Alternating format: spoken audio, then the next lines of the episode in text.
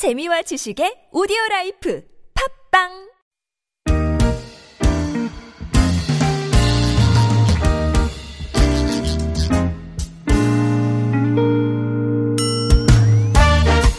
서울 속으로 2부 시작해 보겠습니다. 수요일 2부 상담은 주택 전월세 상담과 청소년 자녀 상담 번갈아서 진행합니다.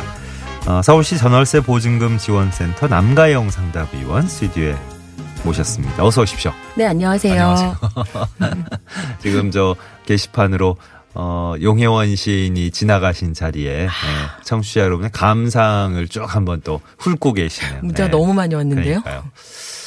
아, 어, 어, 시집 한 권 새로 찾아보려고, 예, 구입하시려고, 예, 검색해 보셨다는 분도 계시고, 4923번 님도 특히나 오늘 좀 낭만적인 느낌이 가득했다고, 그래요. 엷은 감성을 마구마구 흔들어 놓고 가셨어요. 어, 책임지시라는 듯한 후폭풍이 예, 이어지고 있습니다. 7819번님, 예, 시님의 시 낭송 하시는 게 목소리가 너무 좋네요. 어, 그렇지. 이게 저 억지로 이렇게 끌어올린 시인의 감성이 아니잖아요. 그냥 있는 그대로 쫙. 평상시 말투도 그러니까요. 똑같으시잖아요. 너무 매력적이시죠. 네. 예.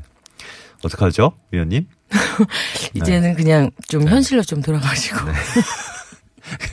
어, 시, 시도 이제 현실의 반영이긴. 하지만, 아, 우리가 오늘 너무 가을의 낭만에 빠져가지고, 예. 자, 구글 플레이나 애플 앱스토어에서 TBS 앱 내려받아 설치하시면 실시간 무료 메시지 보내실 수 있습니다. 샵 0951번, 단문 50원, 장문 100원 유료 문자, 카카오톡 TBS 라디오와 플러스 친구 맺으시면 또 무료 참여하실 수 있고요. 3956번님 사연. 전세 계약 때 저희 사위가 사업상 주소지 이전이 곤란하다고 해서 계약자인 사위는 빼고 딸과 손녀만 주소를 이전했습니다. 이런 경우에도 확정일자 효력이 있습니까? 음, 전세 계약자가 그 사위 되시는 분이었는데 네, 임차인이 아, 사위신 것 같아요. 주소지 네. 이전이 안 되는 상황이었군요. 네. 어, 우선은 확정일자가 효력이 있나요? 라는 질문에는 우선 이 임대차 계약서상의 임차인의 대항력이 있느냐. 이게 먼저, 어, 어, 조건이 되어야 되는데 네. 임대차 계약서상의 확정일자 효력이 발생하려면 임차인의 제3자에 대한 대항력이 있어야 하는데 예. 임차인은 사유의 그 전입이 어려운 상황인 거죠. 네. 그래서 그 배우자와 자녀만 전입 신고를 한것 같아요. 예. 현재 상황에서는. 네. 그러면 우리 대법원 판례에서 보면 주택임대차 보호법 제3조 1항에 의한 대항력을 취득하는 요건인 주민등록이라는 거는 예. 거래의 안전을 위해서 임대차의 존재를 제3자가 인식할 수 있게 하는 공시 방법이 하나다.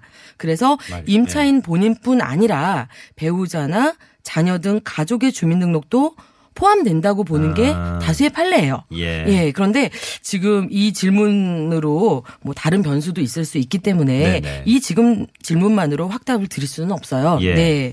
그리고 주민등록의 그 요건도 있지만 네. 대항력의 요건으로 또 하나는 어, 단순히 형식적으로 주민등록만 되어 있는 걸로는 부족해요. 예. 주민등록에 포, 어, 의해서 이제 딱 전입신고가 되어 있는 이 관계가 점유 관계가 있어야 되는 거예요. 음. 어, 실질적으로 이 임차인이라든지 점유 보조자인 가족이라든지 실제 거주한다라는 예. 이런 요건도 반드시 포함돼야 된다라는 걸 좀 아셔야 되거든요. 네네. 네. 그러니까 뭐 저 어. 우리 계약서를 들고 주민센터 가가지고 이제 뭐 전입신고도 같이 하실 때 그렇죠. 확정일자 받으러 왔어요. 받으신 그러니까 거죠? 여기는 확정일자까지. 예. 여기 저 도장 탁 찍어 주시잖아요. 그렇죠. 서류 이제 포함도 시키시고. 근데 그거까지는 지금 이 상황에서도 가능한 건고 한 네, 거고. 그럼요. 예. 계약서 원본이기 때문에 확정일자는 받아두셨는데 그게 효력이 실제 효력이 생기려면 그렇죠. 사실 이제 주민등록이 옮겨져야 되어져야 되는데, 되는데 네. 그래도 대법원에서 보면은 가족까지는 어, 점유 보호조자라든지 예. 그런 공시 방법으로 인정을 해주는 판례가 많이 있어요. 네네. 그렇지만 뭐 확답까지는 드릴 수 있는 상황은 아니세요. 네. 덕범님은 어, 간단한 질문이네요. 근데 대답이 간단할지는 잘 모르겠습니다.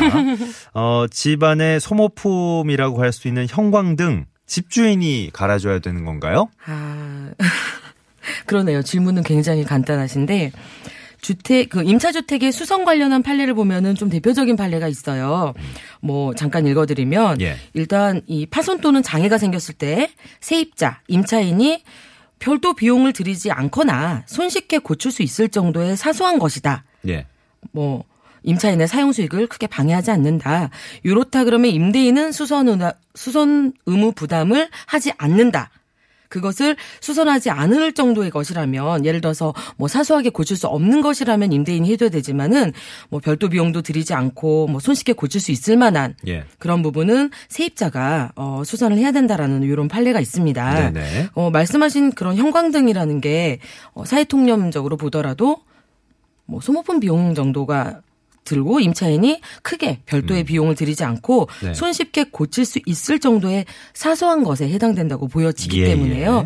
이는 임차인의 그런 관리 비용으로 이 세입자가 부담하셔야 될 것 같아요. 음. 그런데 네. 이렇게 그 계약서를 우리가 쓸 때는요.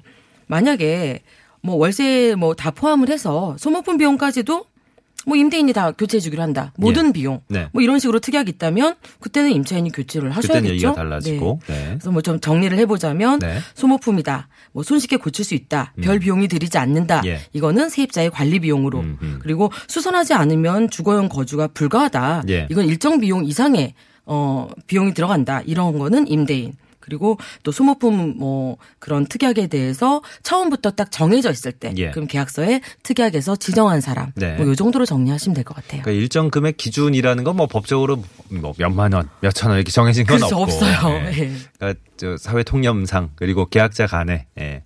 서로 합의할 수 있는 부분이 있겠죠. 네, 맞습니다. 그 형광등이라고 해도 이제 뭐 쭉 설명을 잘 해주셨는데 그 소모할 수 있는 그 바꿔서 달 수 있는 소모되는 예, 그, 그 부분 말고 그 정말 시설 설비에 관련된 그렇죠. 부분이라면 예. 그건 또 얘기가 달라지는 그거는 거겠죠. 그래도 예. 임대인이 해주셔야겠죠. 예. 네.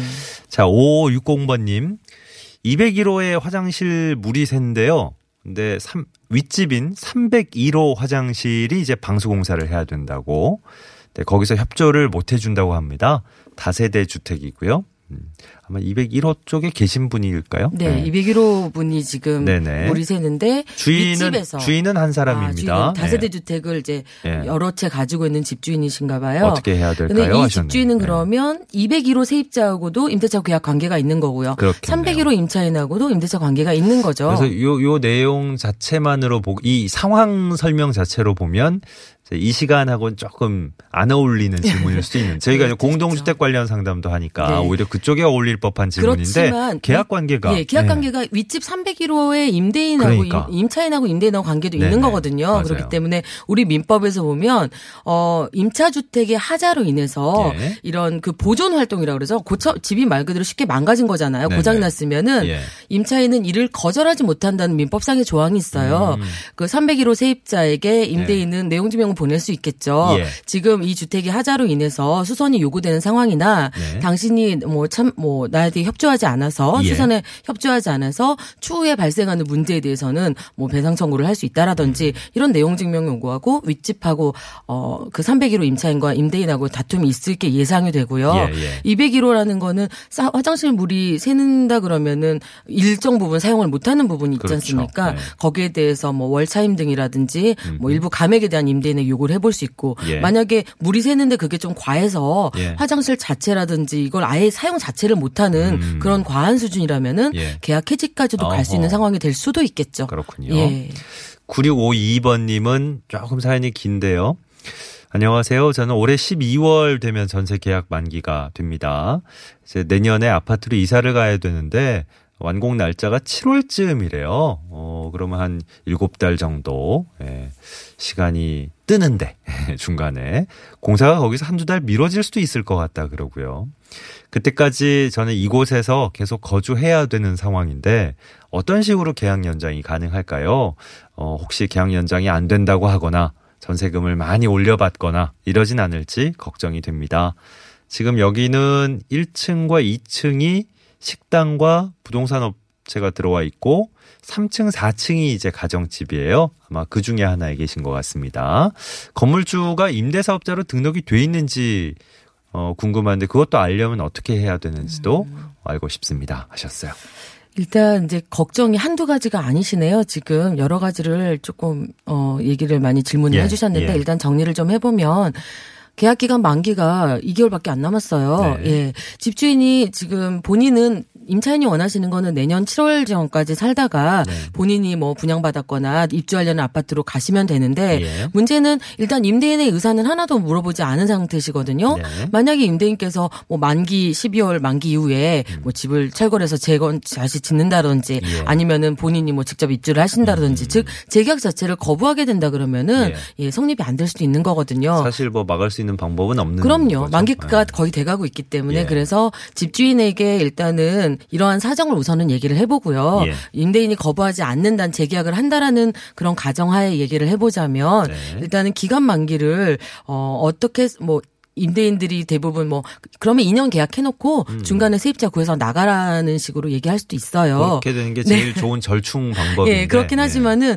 만약에 내년 7월쯤 돼서 새로운 세입자가 구해지지 않거나 또 임대인이 네. 반드시 또 협조해줘 협조해 줘야 한다고 보기도 좀 애매한 부분이 있기 예. 때문에 기간을 좀 정해서 음. 7월이면 7월, 9월이면 가 본인에 의한 거예요. 가장 예, 좋은 예, 편은. 예. 그래서 7월이나 9월까지 기간을 좀 연장을 하고 네. 그 대신 임대인 입장에서도 이분이 그래도 2년 가까이 계약 기간까지 만기 사셨고 좀 더 사시는 거니까 네. 뭐 월차임이라든지 뭐 보증금은 어차피 반환해 줘야 될 그 한 7월 9월 정도 반환해 줄 돈이니까 예. 음, 월차임을 일부 증액을 한다라든지 라고 해서 그러한 조건을 뭐문뭐 서로 간에 합의서를 한뭐 계약서처럼 예. 하나 작성을 하신다든지 네. 그렇게 하시면 좋을 것 같아요. 네. 예, 가장 좋은 방법인 거죠. 그게 네, 네. 일단은 말도 꺼내지 않으셨으니까 임대인 입장에서는 또 조금 뭐 양보를 많이 하시는 느낌을 받으실 그러실 수도 수 있죠. 있죠. 그러니까 제 네. 겨- 연장 계약이 합의가 안 되실 수도 있어요. 그런데 그러니까요. 이 세입자 입장에서도 어쨌든 다른 내년 한 7월 달 본인이 살고자 하는 그 입주하기 전까지는 한 최초 계약을 7개월, 9개월 해주는 집은 없거든요, 사실. 네. 그래서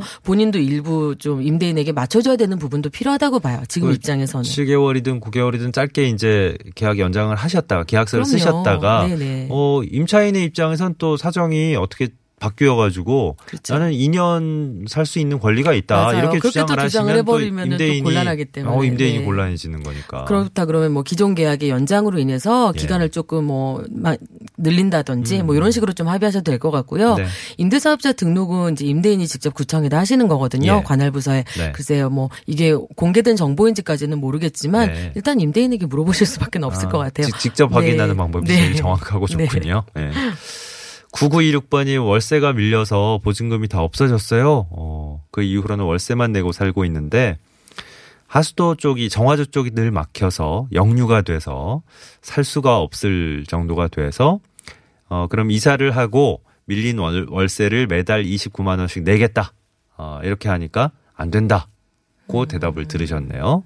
어떻게 해결하면 좋을까요? 그러네요. 이제 월 차임이 그 2기 이상 밀려서 해지권이 임대인이 있는데도 불구하고 해지된 통보를 한 거는 아닌 것 같아요. 네.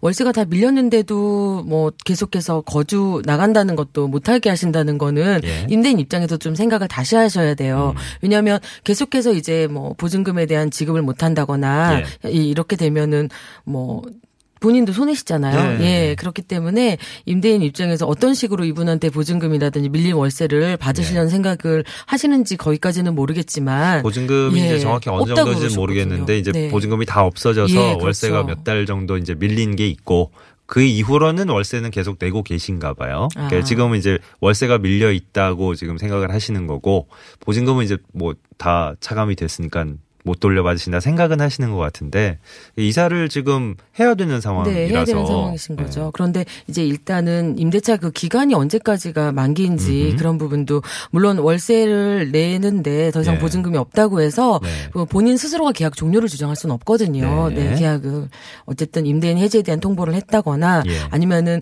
기간 만기가 된다고 하더라도 만약 그 사이에도 만약에 월세를 내지 않거나 네. 그런 연체가 있으면은 이건 얼마든지 임대인은 임차인에게 청구할 수가 있는 부분이거든요. 네. 조금 네. 이제 뭐 월세 지급 부분에 있어서는 약간 당당하지 못한 네. 상황이지만 근데 이- 일단은 지금 뭐 제대로 생활을 할 수가 없는 상황이라고 하니까 그렇죠. 이걸 이유로 네. 계약 해지는 안 될까요? 음, 물론, 예, 선- 지금 아나운서님 말씀하신 것처럼 네. 이제 더 이상 주거의 용도로 살 수 없다라고 한다면은 네. 임차인도 계약 해지를 주장할 수 있는 상황일 수도 있어요. 예. 어, 저희 그 전월세 센터에 전화를 하셔서 네, 네. 또좀 더 다른 부분이 있으신지 한번 여쭤보고 싶네요. 알겠습니다. 어, 한번더할 수 있을까요? 네, 7343번님. 신축 다가구 주택의 원룸을 7천만 원에 임대차 계약하려고 합니다. 이미 근저당 대출도 있고 원룸 세입자도 저 말고 여러 명이 있어서 계약을 할까 고민 중입니다. 부동산 업체에서는 소액 보증금이니까 걱정 안 해도 된다 그러는데 소액 보증금은 무조건 다 보장이 되는 건지 어디까지 보장해 주는지 궁금합니다 하셨어요. 어, 수익보증금에 대한 건 예전에 한번 언급한 적이 있는데 대상이라든지 범위라든지 뭐 최우선 변제금이라든지 이런 거는 지역에 따라도 차이가 있고요. 예. 그다음에 뭐 일단은 최근에 음. 어, 서울특별시는 2018년 9월 18일 이후에 1억 1천만 원 이하의 보증금이 소액보증금으로 되어 있고요. 예. 그 중에서 3,700만 원이 최우선 변제금에 해당이 됩니다. 네. 이거는 그 기준이기 때문에 일단 예. 알고는 계신데요. 예, 예. 그렇다고 해서 이 금액이 무조건 다 되느냐 그런 거는 아니에요. 네. 기준 시점이란 거는 어 일단 담보물건 뭐 근저당권이라고 음. 흔히들 서- 최 초의 그 근저당권 설정 일자를 기준으로 합니다. 예. 그게 2018년인지 네. 2010년인지에 따라서 보장 범위라든지 최우선 변제금은 달라질 수 있어요. 그런 부분을 아셔야 되고 음. 예. 그 다음에 이분이 이제 전입신고 당연히 하고 있는 대학 요건을 갖추고 있으셔야 되는 거고요. 예. 만약에 어, 이 집이 뭐 속된 말로 집이 넘어갔어요. 경매에 그래- 넘어갔어요. 예, 경매 넘어갔다고 네. 하면은 주택가액의 2분의 1에 해당하는 금액까지만 우선 변제를 받을 수가 아, 있는 거예요. 네. 그런데 만약에 소액 임차인들이 너무 많아요. 예. 다수예요. 그러면 보증금에 따라서 이제 안 분배당될 수도 있기 때문에 예, 근저당보다 아, 또 우선 받는 게 순위도 또 나뉠 수 있고. 그럼요. 그래서 네. 무조건은 아닙니다. 그래서, 이럴 때는 어떤 거를 주의하셔야 되냐면은 예. 일단은 주택에 대한 거래가 가액 정도를 일단은 좀 개념을 아셔야 되고 소액 보증금의 그런 합계라든지 기존 세입자들이라든지 예. 그런 보증금 그 합계를 좀 아셔야 되고 예. 계약하시기 전에 네. 음. 그다음에 근저당 설정 금액이라든지 이런 부분을 파악하시고 하셔야 됩니다. 조금 이제 따져볼 게 많은 그렇죠. 예, 꼼꼼하게 살펴보셔야 되는 사안이면 분명한 것 같습니다. 자, 서울시 전월세 보증금 지원센터 남가영 상담위원과 함께한 주택 전월세 상담이었습니다. 고맙습니다. 네, 감사합니다. 평소에는 서울시 전월세 보증금 지원센터 02-2133에 1200번부터 1208번까지 상담 시청하실 수 있습니다. 네, 서울이 지금 16.2도 정도 되네요. 어, 한낮에도 18도까지밖에 오늘 안 올라간답니다. 바람도 불고 그래서 체감 온도가 더 떨어질 거라 그러니까 옷차림 좀 따뜻하게 하고 나가시죠. 아이유의 새 노래 삐삐 전해드리고요. 그리고 9652번님께 선물도 보내드리죠. 수요일에 함께 했던 서울 속으로 물러갑니다. 내일 다시 뵙겠습니다. 고맙습니다.